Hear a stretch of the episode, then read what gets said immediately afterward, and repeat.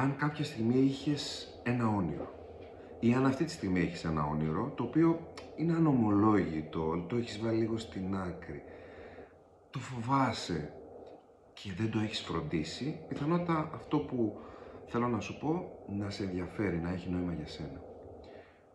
Το όνειρο όταν πεθαίνει, και από τι πεθαίνει ένα όνειρο, από τη μία εκπλήρωση.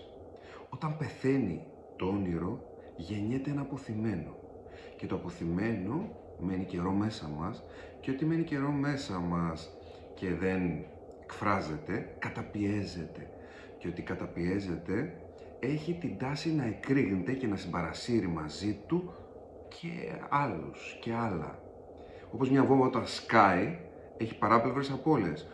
Όταν το αποθυμένο όμως σκάει μέσα μας, οι παράπευρες απώλειες, αυτό που συμπαρασύρει είναι η ίδια η ψυχή μας. Πεθαίνει το όνειρο, γεννιέται το αποθυμένο. Και το αποθυμένο όταν μείνει ξανά για πολύ καιρό, εκτός ότι καταπιέζεται και σκάει, οδηγεί στον ψυχοπνευματικό θάνατο. Και ο ψυχοπνευματικός θάνατος είναι ο θάνατος ακριβώς από σκοτωμένα όνειρα. Υπάρχει βιολογικός θάνατος, μια και έξω, και ο ψυχοπνευματικός θάνατος, που μπορεί να είναι καθημερινός. Το ωραίο με το ψυχοπνευματικό θάνατο, ξέρετε ποιο είναι, ότι σηκώνει ανάσταση.